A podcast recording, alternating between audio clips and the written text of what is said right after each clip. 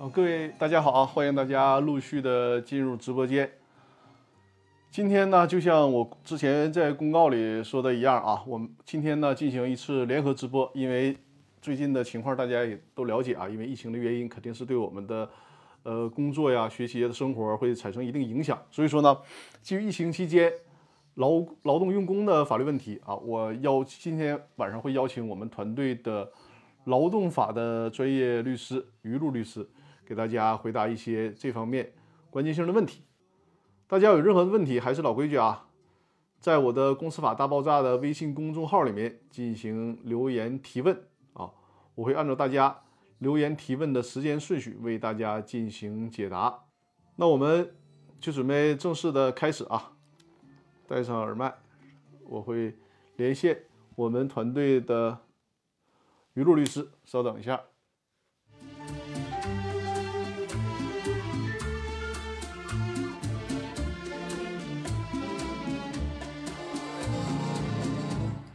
啊，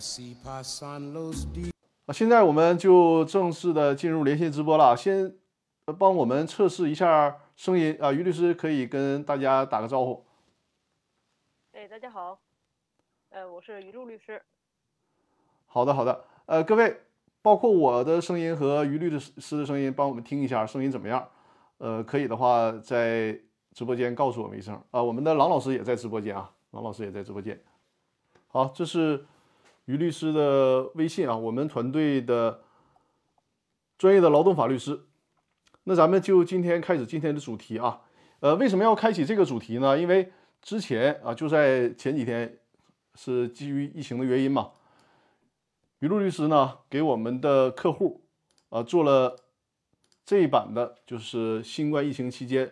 劳动用工的操作指引啊，这是给我们客户做的这个指引。这上面呢就提到了。在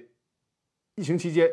有关企业劳动用工的相关法律问题，对这里面的问题呢做了一个相应的解读。所以说，基于这个指引，那么今天特意邀请于律师，在这个指引当中啊，就这个指引当中一些关键性的问题，尤其是对于我们企业主来说需要了解和知道的问题，请于律师做一次分享。那咱们就呃有。四个大的问题啊，邀请于律师来给我们大家分享一下。第一个问题呢，就是被采取隔离措施期间，这个工资标准是什么？这个也是我们的企业主非常关心的一个问题啊。这个被隔离期间，包括呃不幸得了疫情，或者是因为密接等原因被隔离，那就这个问题，于律师请给大家讲解一下。嗯，呃，大家好。呃，由于疫情的原因，沈阳地区已经隔离了全员居家隔离，大概已经有半个月了。是。明天我们将开始第十次沈阳市全员的核酸检测。那么，由于这次疫情的原因，给沈阳的整个的社会经济以及呃企业的经营带来了很大的影响。那么，就疫情期间劳动用工问题呢，我今天给大家做一个简单的一个分享。那么首先呢，第一个问题，被采取隔离措施期间的工资标准是什么？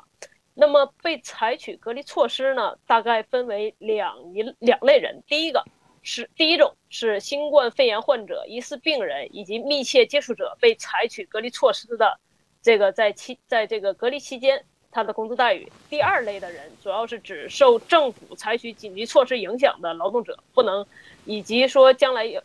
在。不久的几天后吧，希望我们可以解封，在解封之后不能按期返岗工作的这个相关的员工的工资待遇问题。那么像第二类人呢，主要指的像张律师以及我，我们这样的，由于政府的政策要求居家隔离办公的这些这一类人员。那么首先我说一下第一类人员，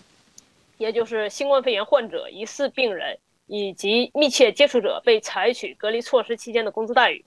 那么，按照近期的由自从二零二零年开始到现在，我们国家颁布的以及辽宁省，当然这里边各地区都有自己的相关的实施办法。那么我们这里呢，主要是以辽宁省沈阳市为例，和大家分享一下相关的政策要求。呃，就患这个相关的病人的患者、疑似病人以及密切接触者因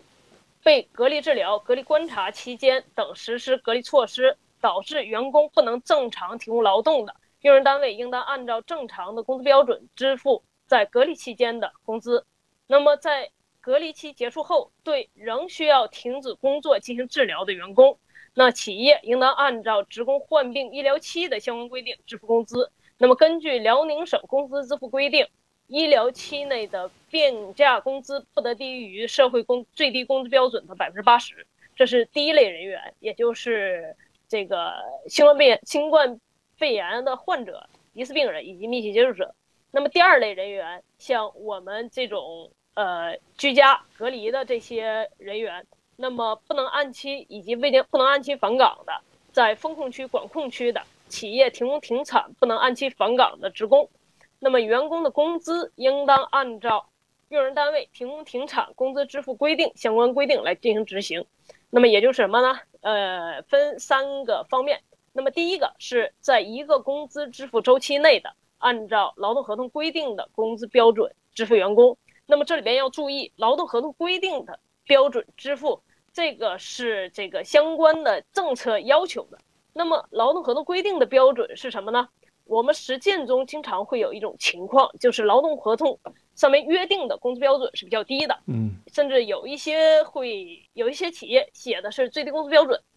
但是实际履行的过程中，他的工资可能还会相对要较高。那么这里呢，我们建议以他的实际工资为准，因为我们在劳动争议案件中，在认定工资标准的时候，也会以实际履行的工资标准来认定这个人的工资标准，而不是单纯的以这个书面的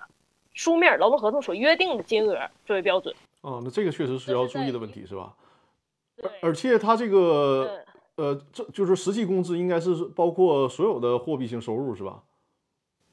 呃，对，这里边要包括基本工资、岗位工资，这些是固定的。嗯，呃，有一些岗位呢，还会有这个提成和绩效工资。嗯，那么提成和绩效工资呢，实际上也是属于这个工资构成范围内的。那么像有一些企业，它是真正的做，像郎总在帮大家做的这个绩效考核，会直接影响员工的绩效工资。嗯，那么相当于他的绩效工资是在一个浮动的状态，不是每个月固定的。那么这种情况下，怎么来认定他的工资标准呢？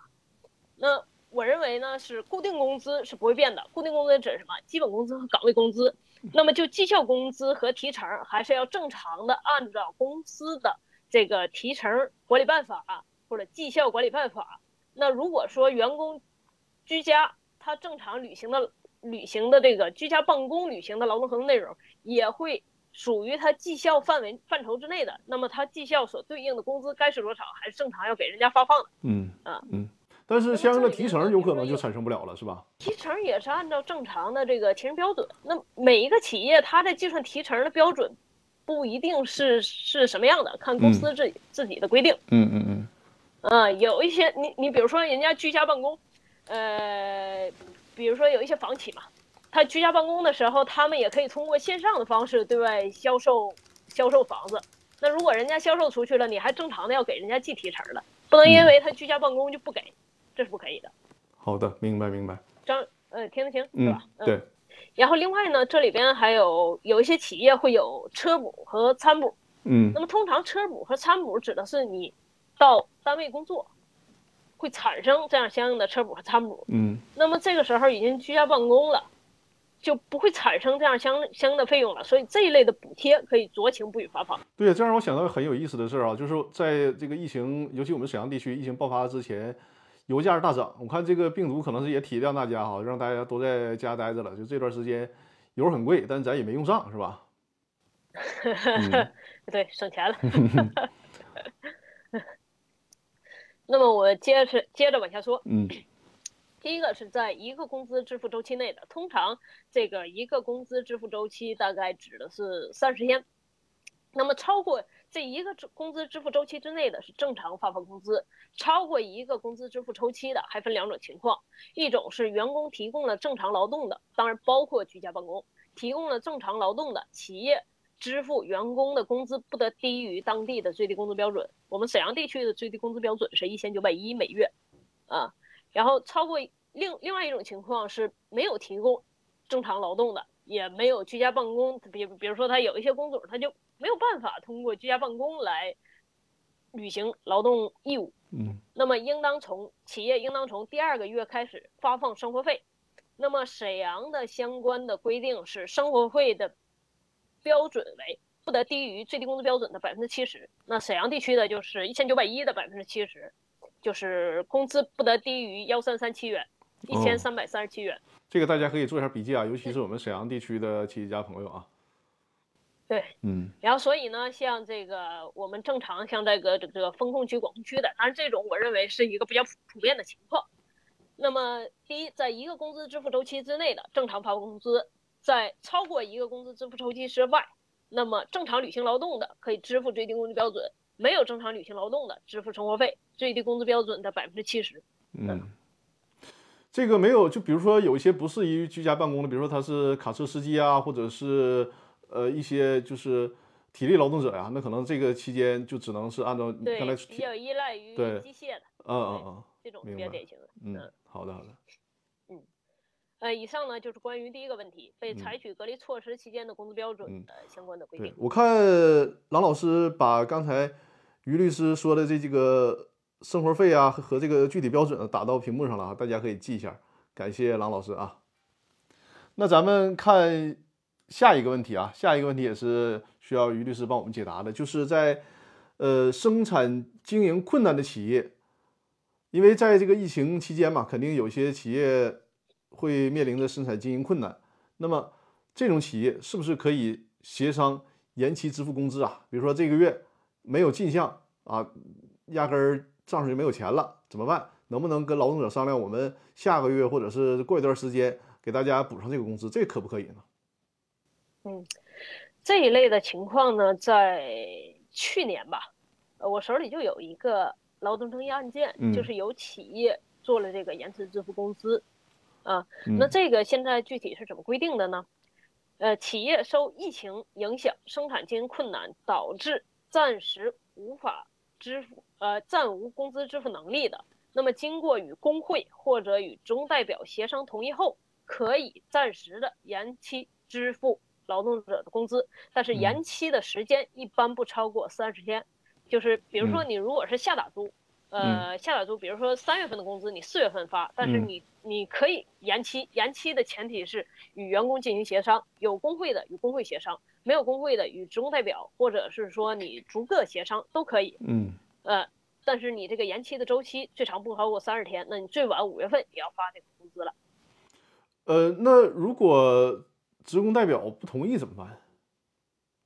呃，这个通常还是建议这个少数服从多数的这样一个征求意见的方式。嗯，那么在疫情的这个大环境的影响之下，嗯企业为了生存下去，与员工进行协商，大家呃这个共同的相互理解，通嗯常这种情况嗯还是比较多的。对，这属于是共克时艰嘛，是不是？我看郎老师说你不然延期的的流动资金很对小，他没有办法维持企业的正常经营下去。我这个月发放工资，下个月我就破产掉了。对对对，是的，是的是的。其实，呃，劳动者跟企业也是鱼和水的关系啊，还是说，因为这个也确实不是企业，不是属于企业这种恶意嘛，所以说，我觉得还是互相谅解、互相体谅，真的是员工和企业，如果是同心的话，那就是真的需要共克时艰。嗯，好，呃，那关于这个问题啊，如果大家在于律师解答期间，有任何没有听清楚的地方，或者是还有疑问的地方啊，我们如果问题比较复杂的，可以在“公司法大爆炸”的微信公众号上面提问啊。如果问题简短，像郎老师这样，直接我们在直播间进行留言。那咱们看下一个问题，也是需要于律师帮助解答和分析的，就是这个疫情期间，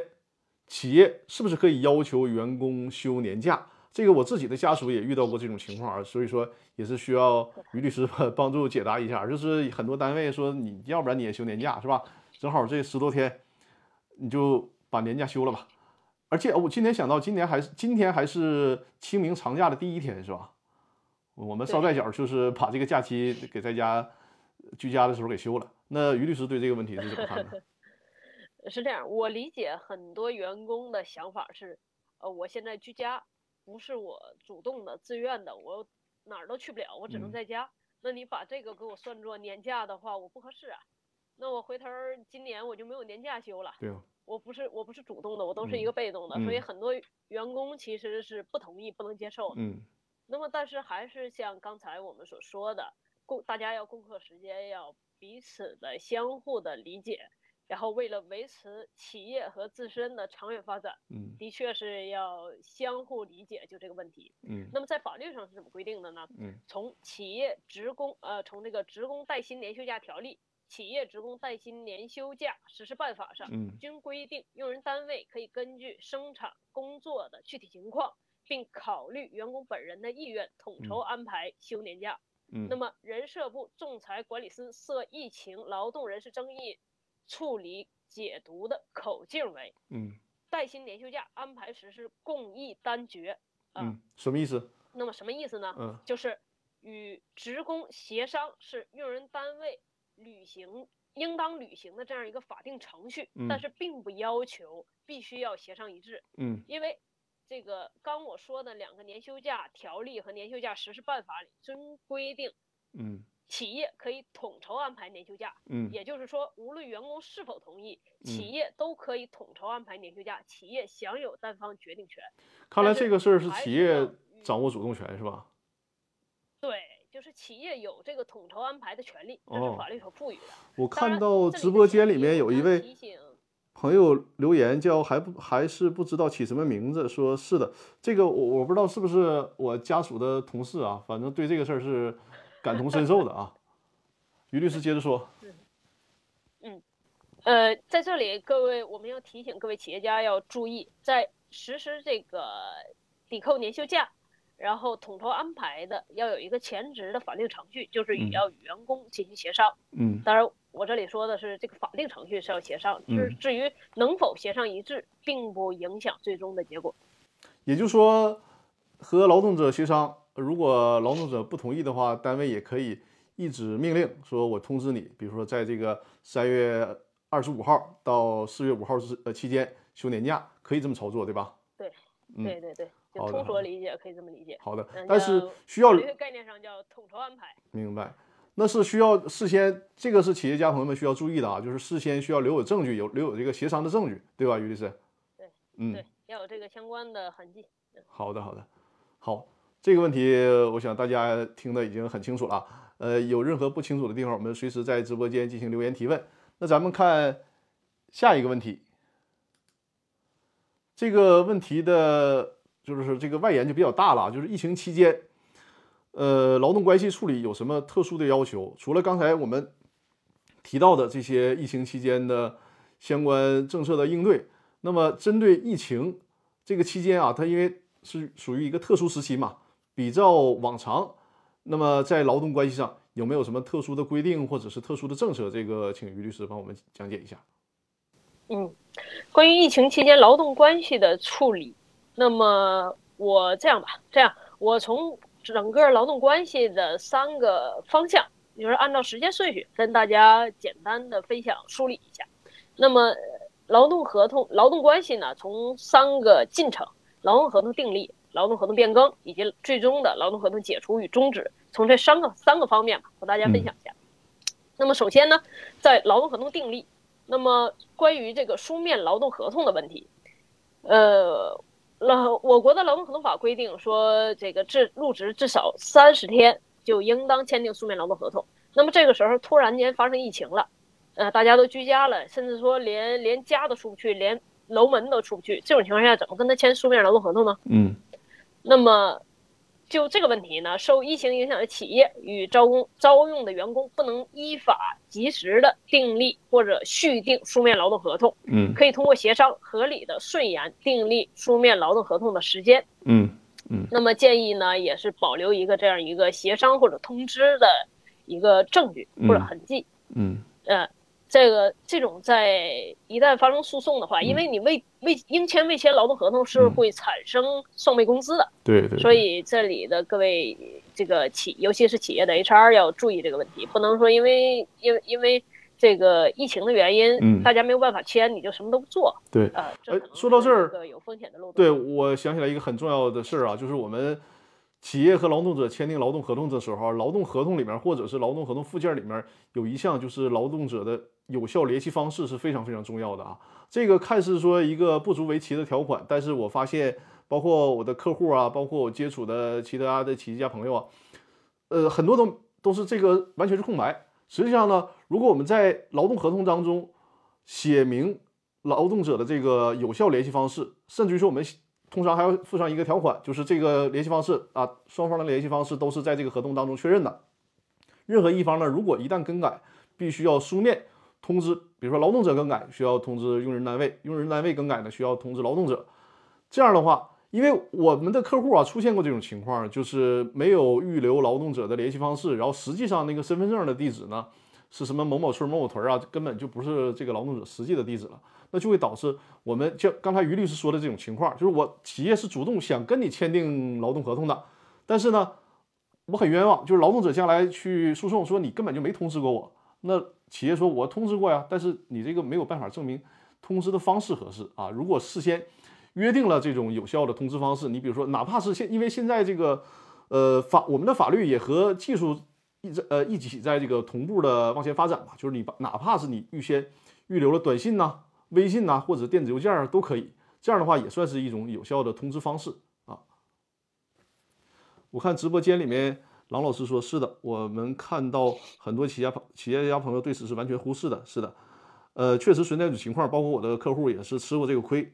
还是不知道起什么名字的这位朋友啊，说，请问如果只有个只有个入职登记表，就算是劳动合同吗？呃，这个于律师给解答一下。他说，如果只有个入职登记登记表，这个算不算法律意义上的劳动合同？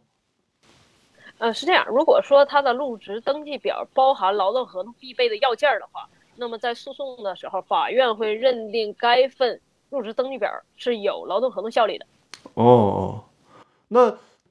都需要具备哪些劳动合同的要件了？体现出来这哪些主这个最主要的要素？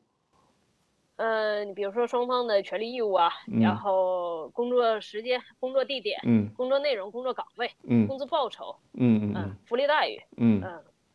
好的好的。那恐怕现在大多数的用人单位可能这种个人入职的登记表都没有体现出这种信息，是吧？如果是这样的话呢，那就都是对，很可能没有办法，对，那就很可能没有办法认定为劳动合同。那这样的话，企业是很吃亏的。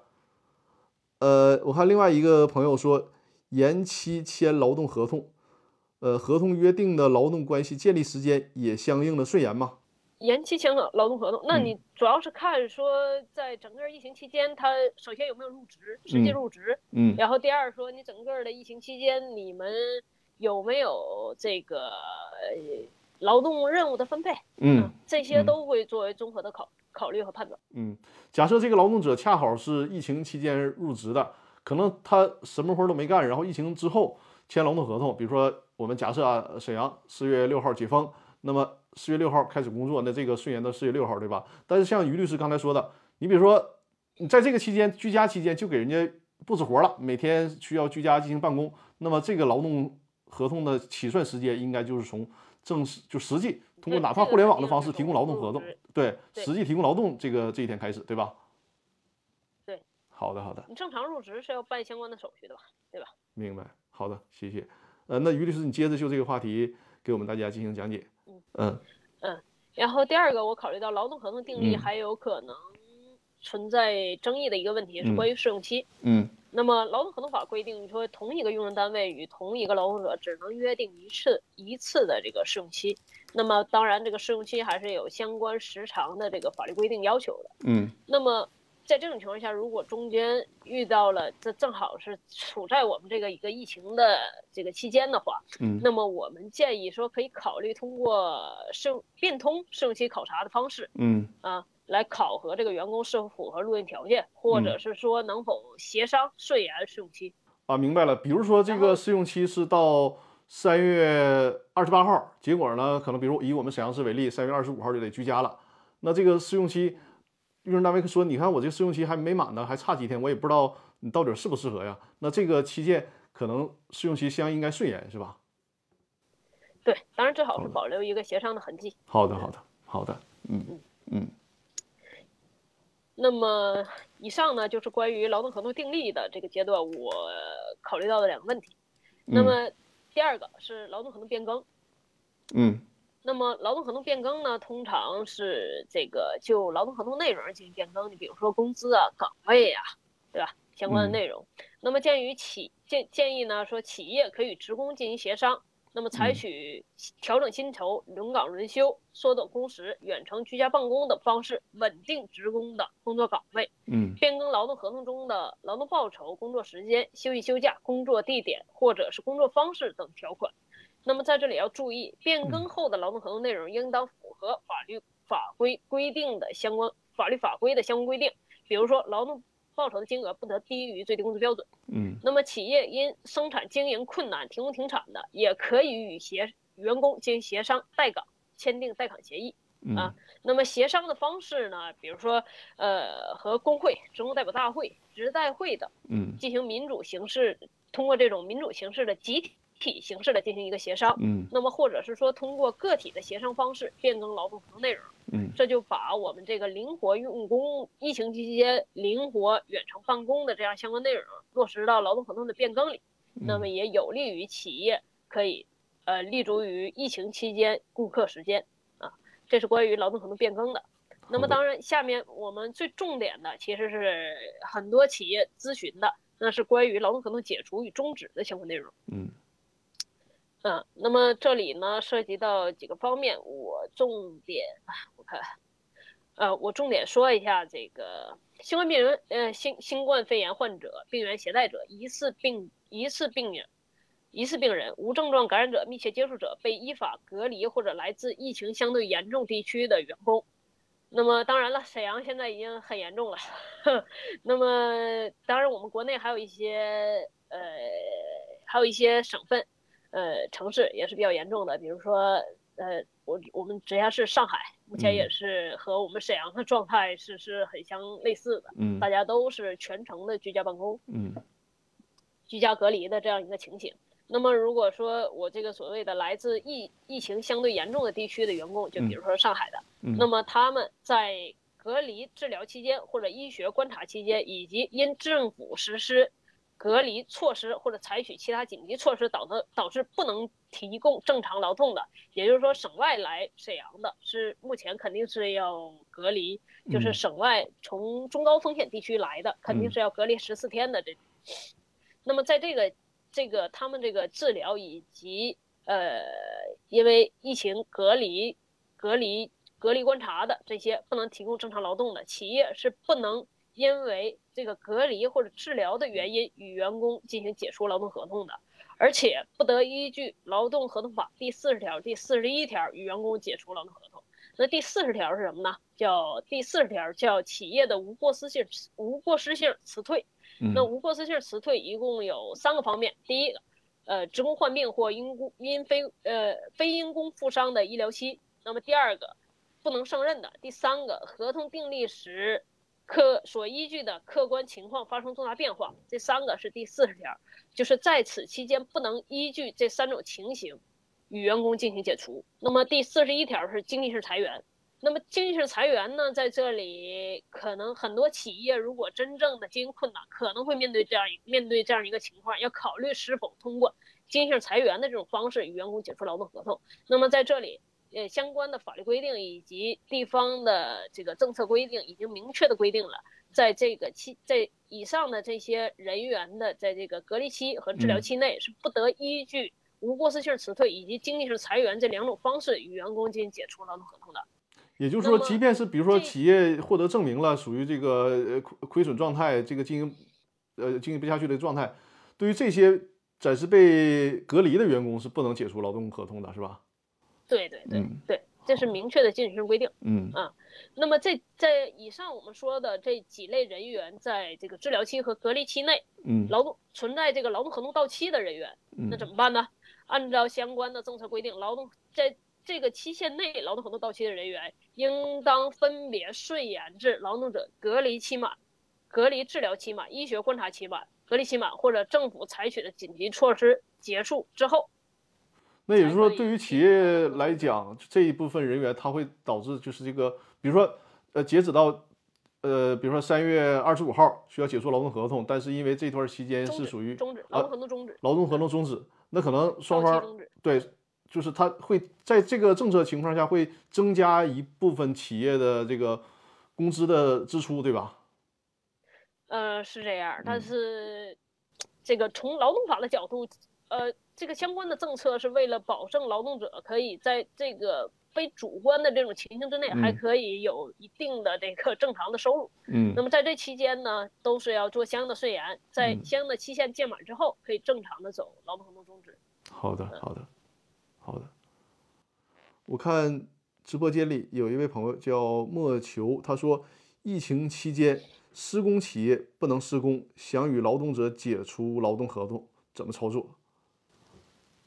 呃，你疫情期间想与你你这里可能会涉及很多问题，嗯那我就概括性的说一下吧，因为嗯正常我们可能会问说，呃，你这员工有没有相关的特殊情况？嗯然后你这个员工现在有没有这个呃新冠肺炎疫情相关的这个影响，受受相关的影响，是否嗯处在隔离当中等等等。嗯那么在这种情况下，我们建议你目前法律明确规定的禁止性的条款是不能依据四十条和四十一条，刚才我所说的经营裁员以及嗯那个非呃这这这个非过失性非非过失性辞退嗯是吧？嗯只有这种情况不能，但是我建议你们通过这个协商一致的形式进行解除。嗯啊嗯嗯，就是这种情况下，即便是协商一致是可以的，对不能施工，但也不不建议去硬性的和劳动者解除合同，对吧？对。嗯，好的好的。呃，关于这个疫情期间的劳动关系处理，还有没有其他呃需需需要和我们分享的，于律师？暂时就这么多，嗯。因为主要呢，我觉得刚才我所跟大家分享的相关内容呢，是我考虑到目前大形势所影响之下呢，比嗯。较有代表性的一些具有普遍适用的一些嗯。相关的问问题的嗯。这个一个分享。嗯。那么关于详细的相关内容呢，我是做了一个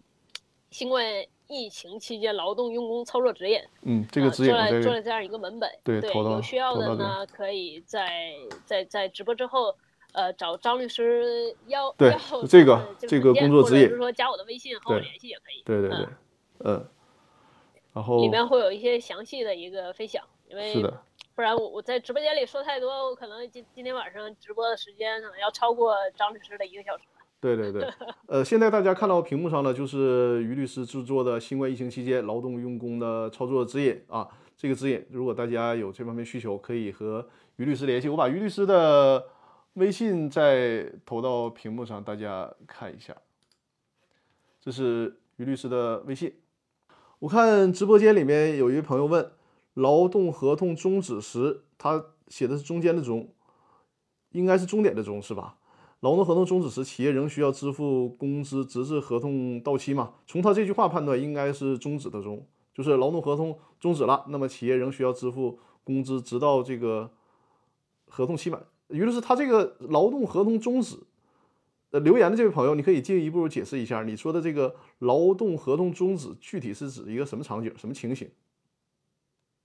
对他这个问题可能需要详对，因为再写的完整一点。对，因为通常我我们理解，正常劳动对劳动合同它不存在暂存在在对。不存在中间暂停的问题啊，就是要是终止就是终点的那个终，就是劳动合同期满或者劳动合同解除这种情况，它不存在说中间停了，这个不太可能。呃，呃，在这里说明一下啊，就是在二零二零年最开始疫情，就是武汉疫情爆发的时候，大家也是有一段居家隔离嘛。嗯那个时候政策还没有很完善，嗯那么有一些呃，有一些人的分享呢，认为有一些专家的观点说可以适用劳动合同终止，就是嗯中间的中。但是后来呢，这个人社部是嗯有相关的正式的发文有嗯说的，就是呃，在劳动合同中，在劳动关系中是嗯不适用不可抗力，然后做劳动合同终止的，就是因为中间的那种，就是暂停的意思，对吧民？事关系。嗯对，嗯民事关系是可以适用不可抗力，然后嗯双方的合同你是可以终止啊，或者解嗯除啊，或者怎么处理。但是劳动合同本身，劳动合同关系本身是有人身依附性的，嗯所以它不不能适用以不可抗力为由做劳动合同终止，中间的终啊。嗯，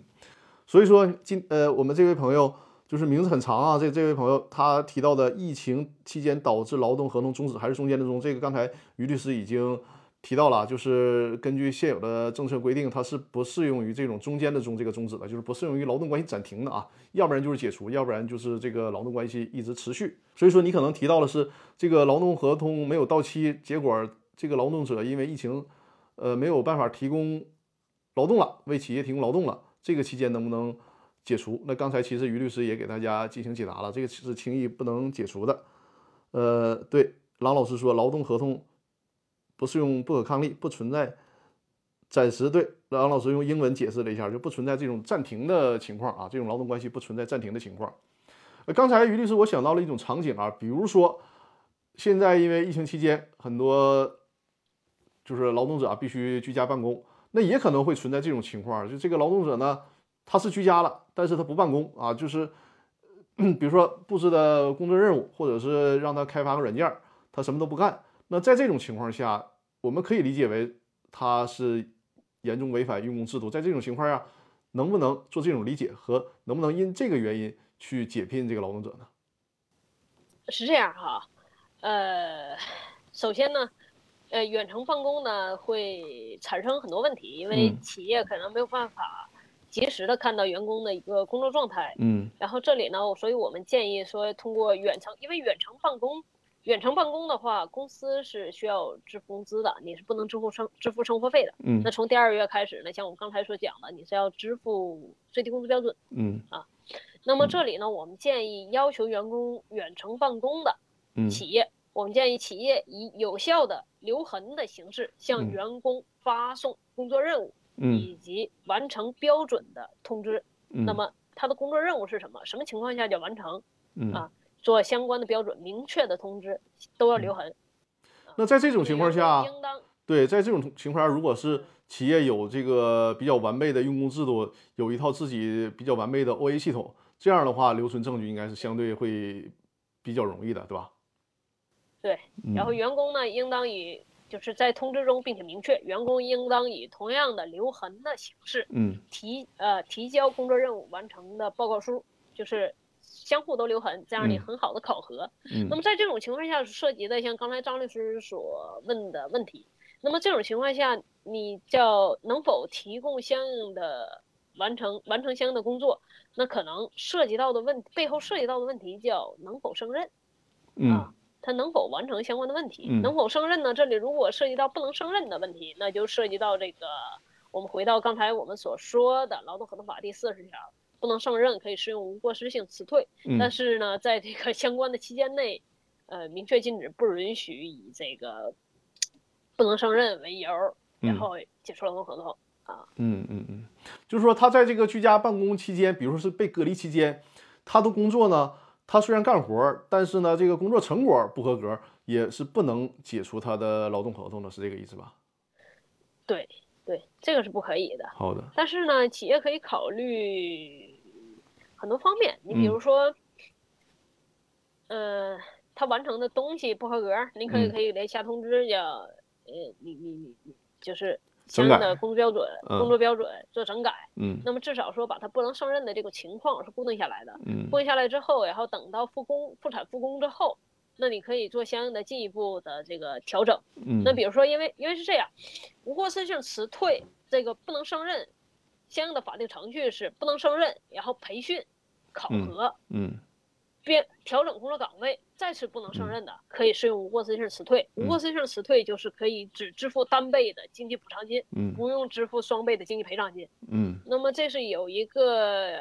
法定的程序，前后的流程在里。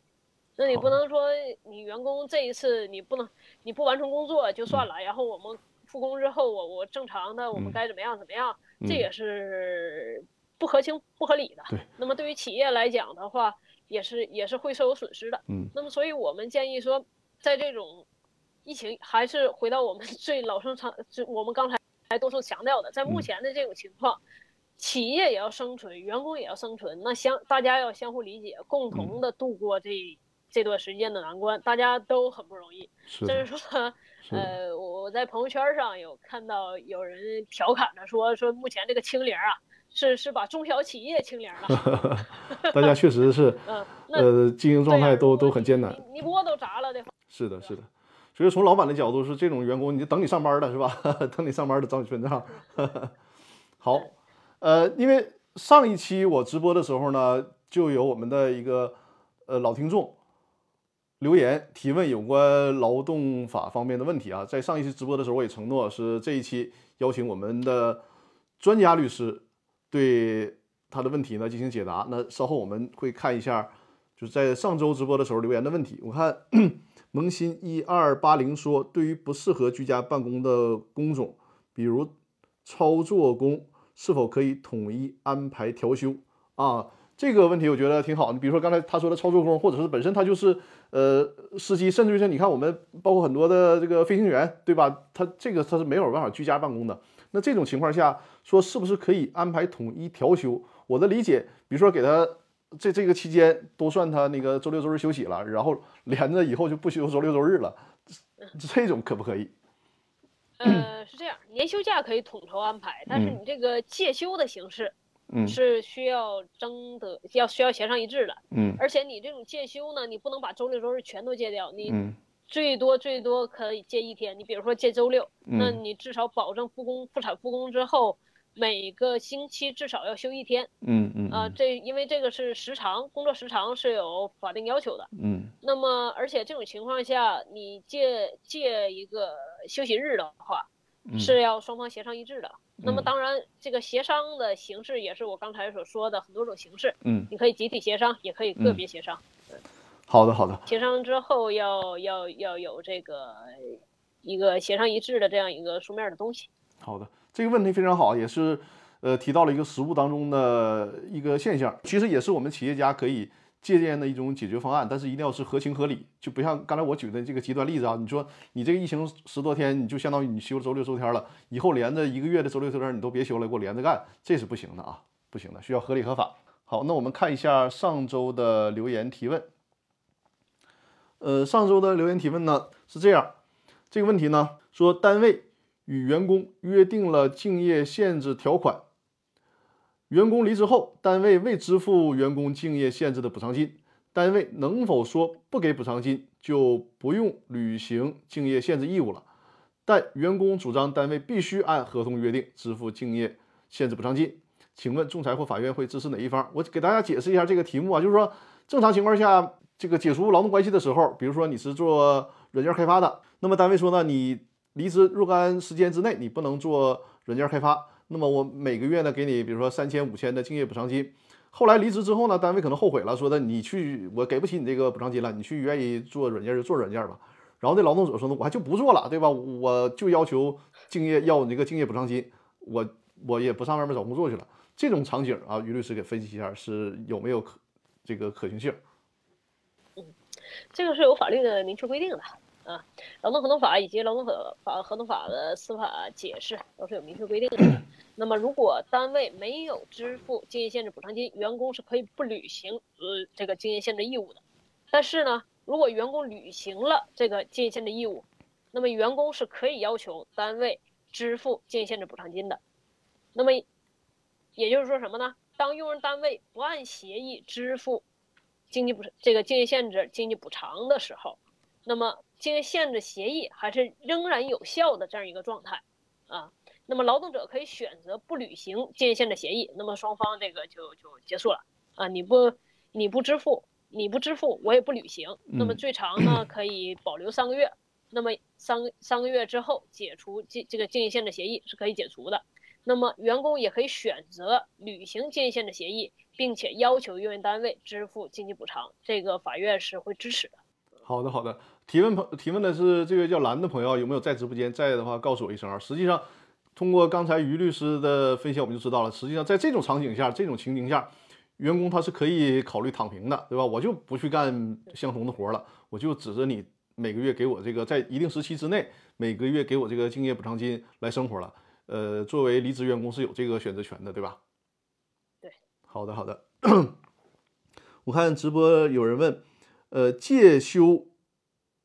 呃，这个借休日需要支付双倍工资吗？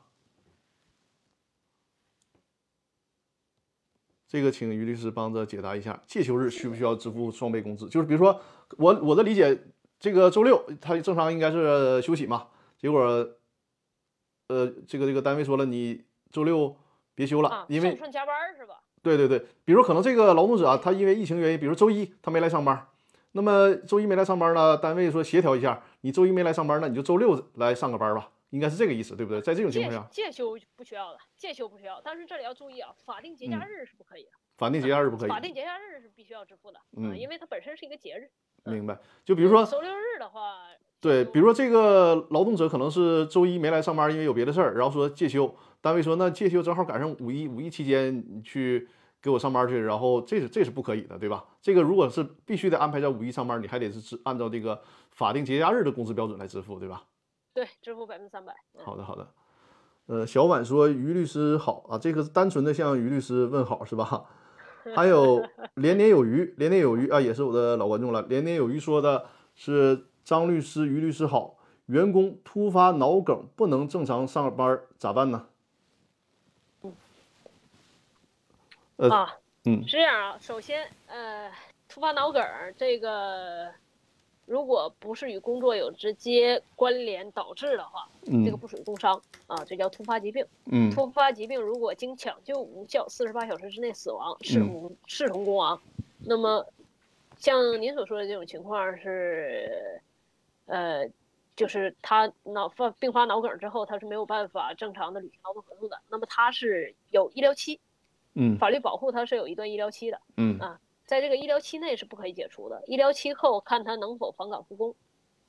好的好的如果不能的话，是可以做这个无过失性辞退，适用劳动合同法第四十条。哦，好的好的嗯，四十条第一款，刚才所说的。好的。我看直播间还有行走的小恶米说于律师好，这也是单纯的向于律师问好了啊，谢谢支持。呃，对，于连林有一说不是不是工作时间得的脑梗啊，不是工作时间得的脑梗，对，那那他也叫非因工负伤，非因工负伤对吧？患病嘛，患嗯嗯，患病患病啊。好的好的。呃，然后我们上周的留言还有一个问题，也是兰这位朋友提出的啊，有没有在直播间？在的话告诉我一声啊。呃，我们看一下这个问题啊，说员工一年当中，呃，分别在不同的月份存在旷工的行为，单位制度呢也有规定，存在旷工行为，他这个旷可能他写错了啊，存在旷工行为的可以除名，且可以扣除奖金，但单位每个月末扣旷工员工的奖金，请问事后单位是否能对该员工直接做出除名的决定？就是之前旷工了，本来应该除名没除名，但是后来单位觉得有点不甘心了，就是后反劲儿啊，想让他除名。这种情况下可不可以？于律师帮着解答一下。啊，这这个是一个怎么说呢？可以涉及到几个关键点。嗯那么我认为他主要问的问题是是否一事两罚。我嗯不知道这这个听众现在在不在？嗯提这个问题的听众在在不在？他他想问的是不是这个问题？嗯一个行为触犯两个规章制度所规定禁止的行禁禁止的处罚就是一个是扣奖金，一个是开除，对吧？对、嗯对，我理解他应该是问这个问题。嗯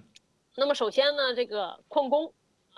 一般嗯我们所经手的客户呢，企业我们给制定的员工手册或者工伤制度，一般为连续旷工三日或者全年累计旷工五日，当然也有全年累计旷工八日的这种约定，嗯设定为规章制度中，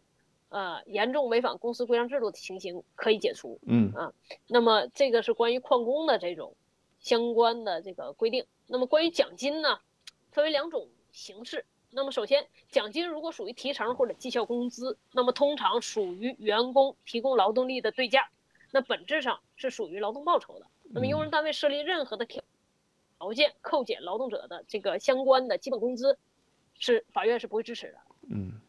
那么还有一种说，这个起这个奖金如果是属于用人单位对工资报酬之外的福利或者奖金部分实施的这个奖惩制度，嗯那么这种是属于合法行使用人单位的自主经营权，是可以依据公司的规章制度不予支付或者少支付的啊。那么关于说是否属于一式两罚，除名加上这个奖金不予发放，主要是取取决于看你们这个公司的规章制度是怎么规定的啊。看是否是依据同一个事实、同一个行为所做出的两种处罚。啊，如果是同一个行为做出两种处罚的话，那有可能被认定为一事两罚。这种情况下，你再去解除。呃，员工的劳动关系有可能会被认定为违法解除。那么具体还是要看你们这个员工手册、规章制度是怎么规定的。那在这在这里呢，我提示一下各位，这个规章、规章制度、员工手册，首先你要保证这个东西是可用的、是合法有效的。那在这里呢，呃，在法律规定上是有从法定程序上是有两个硬件要求的：第一，要通过民主程序制定；第二，要向员工进行有效的送达，这样才符合法定的程序。这个东西它才这个规章制度才能用啊，从形式上才能用。至于说你的内容上如何约定的，这个具体就要看相关的条款啊是否合法合规。那么我们还是建议说找专业的劳动法律师帮助企业进行把关啊，不然就有可能像涉及到该这位这个听众所提出的问题，是否说你这个规章制度本身规定的就有问题，是否涉涉及这个一事两罚的这个问题。啊，感谢于律师，这个分析的非常透彻啊。实际上，刚才也提到了，呃，这种用工制度，用工制度的制定是否合理，它确实是一个可以说是一个单独的学科啊。就是这个用工制度呢，首先我们需要看这个用工制度它符不符合法律的规定。可能是用人单位写出了一个对老板来讲是很解气、很过瘾的用工制度。但一旦产生争议，到法院人一看，你这种是违反法律规定的，可能是无效的，想开除开不了，想罚人家罚不了，对吧？这是一种情况。还有一种情况就是用工制度制定的是否科学，主要看它能不能对于员工有一个有效的惩戒作用，但更在于什么呢？能不能对员工的工作有一个有效的激励作用和促进作用？所以说，这里面正好这个问题也提到了，我们包括郎老师和。于律师一起联合推出的这个法律服务的产品，就是由郎老师这边绩效管理专家给大家出这种专门的、完全科学性的绩效管理制度。同时呢，就像于律师说的啊，这个绩效管理制度在后面还需要律师进行审核，就是这种制度能不能真正落地？这个制度当中，根据企业的需求制定这个制度当中，能不能真正的符合法律要求，经得起推敲，经得起如果一旦发生诉讼。也经得起，比如说在仲裁、在法院能够得到支持啊。比如说老有的老板说，我这个呃呃公司的制度就要严格啊，迟到一分钟开除。你这种像这种想当然的制度，它能不能最终经得起法律的推敲？这就是需要呃郎老师作为人力资源管理专家和于律师作为劳动法的专家相配合，给用人单呃给用人单位给我们的企业来进行这样特定的专项服务的法律产品。这个是。提示我们的企业主一定要注意，一定要重视的啊。呃，我们的呃这个直播间里面叫 Monster 也说于律师好，这也是单纯来问好的啊，谢谢。呃，刘卡卡说，男员工六十二周岁，已经办理退休停保，下班发生交通事故，能否认定工伤？啊，这也是一个很典型的问题啊，这个于律师解答一下。呃，首先，男员工六十二岁已经办理退休，叫属于退休人员。退休人员呢，他和企业之间的法律关系，呃，叫劳务关系。其实我们通常所说退休返聘啊，是劳务关系。劳务关系这种上下班途中发生的这个交通事故，呃，如果发生争议，它不叫劳动争议，它叫提供劳务者受害责任纠纷。那么这种企业承担责任呢，从它因为。劳务关系是受民法来调整的，它不受劳动法的保护，所以这种情况下，呃，提供劳务者受害责任纠纷的这种是适用过错原则，就是单位单位有没有过错。那么这种情况下，我们通常认定为，除非说，呃，他这个上下班儿是啊，已经明确了是上下班途中，那就不存在说单位指派他去做什么，不是履行劳履行这个劳务内容的过程中，所以通常，嗯。呃，绝大多数的实践中的情况，认为这种用人单位是没有没有那个是不需要承担责任的。对，通过于律师这个介绍，大家就可以可以知道，实际上劳动关系啊，对劳动者的保护，它这个保护范围要比劳务关系啊，这个就是普通的雇工劳务关系，它的保护范范围要广。呃，直播间里还有提问说不懂就问好学生提问说于律师好，劳动者可以在一家公司任。呃，任职的同时，在另一家公司担任监事吗？呃，这个应该是我和于律师联合回答，先请于律师来回答。嗯，呃，首先，呃，我就说一一句，我就说一句吧，关键性的，呃，法律不禁止双重劳动关系嗯啊，法律不禁止双重劳动关系，嗯。除非说第二份工作影第二份的工作内容影响到第一份工作内容了，嗯。那么，呃，第一第一个单位是可以向员工以及第二个用人单位进行就是索赔的，要求损失赔偿，这是嗯。从劳动法的角度，嗯。啊，张老师，好的，好的。所以说这里面提示我们的企业主啊，提提示我们的企业家朋友，实际上我们聘请员工的时候也是需要做一个前期的尽调的。首先看这个劳动者他在别的企业是不是还任职啊？如果是的话，弄不好就像于律师说的，这个我们作为用人单位可能还要需要承担赔偿责任呢。那像不懂就问好学生在直播间里提问呢，从公司法的角度，这里面也需要补充一下，如果是担任监事 担任监事啊。实际上呢，他是公司的高管。那么除了按照劳动法的规则来评判以外，还需要按照公司法的规则来评判。如果他是作为公司的高管，那么他没有得到作为监事的这家公司的允许，是不能从事其他同行业的，甚至于说竞争行业的。因此说，你这种具体情况，你比如说都是做软件开发啊，比如说都是甚至于都是做呃外卖开发平台的软件开发。那么你在这家公司担任程序员，然后在另外一家竞争公司担任监事，这肯定明显是有冲突的。尤其是你在担任监事那家公司啊，人家会基于除了劳动关系以外，人家会基于你是高管，在其他公司任职来追究你这个相应高管责任的。因此，这个是非常不推荐这么做的啊。好当然也要看一下在第一家单位有没有签这个竞业限制。对对对。尤尤其要有这种竞业限制、竞业禁止的这种，甚至于还有一些保密协议等等，这就问题会更加严重了。然后包括有一嗯些企业会把这种情形作为严重违反公司规章制度的情形，是嗯可以直接解除劳动合同的。所以说，对劳动者的惩处啊，一定用人单位要有完备的规章制度，而且这个规章制度需要按于律师说啊，事先经过严格的法定程序。呃，我们发现很多客户。然后劳动者出现问题了，他自己光打印一本手册，说你按照这个手册我如何如何处罚，但是人家员工压根不认，说你我在入职的时候根本就没有这个手册，这就会存在问题啊。好，我们的直播时间呢也是快要到了啊，呃，我把这个稍等一下，稍等，我把呃于律师的微信再调出来一下，这是于律师的微信啊，感谢于律师今天。跟我们分享了这么多干货知识啊，我们直播间的热度也是持续非常高，这么多朋友在线，看来大家是普遍都非常关心这方面的问题啊，非常非常的感谢于律师，非常感谢。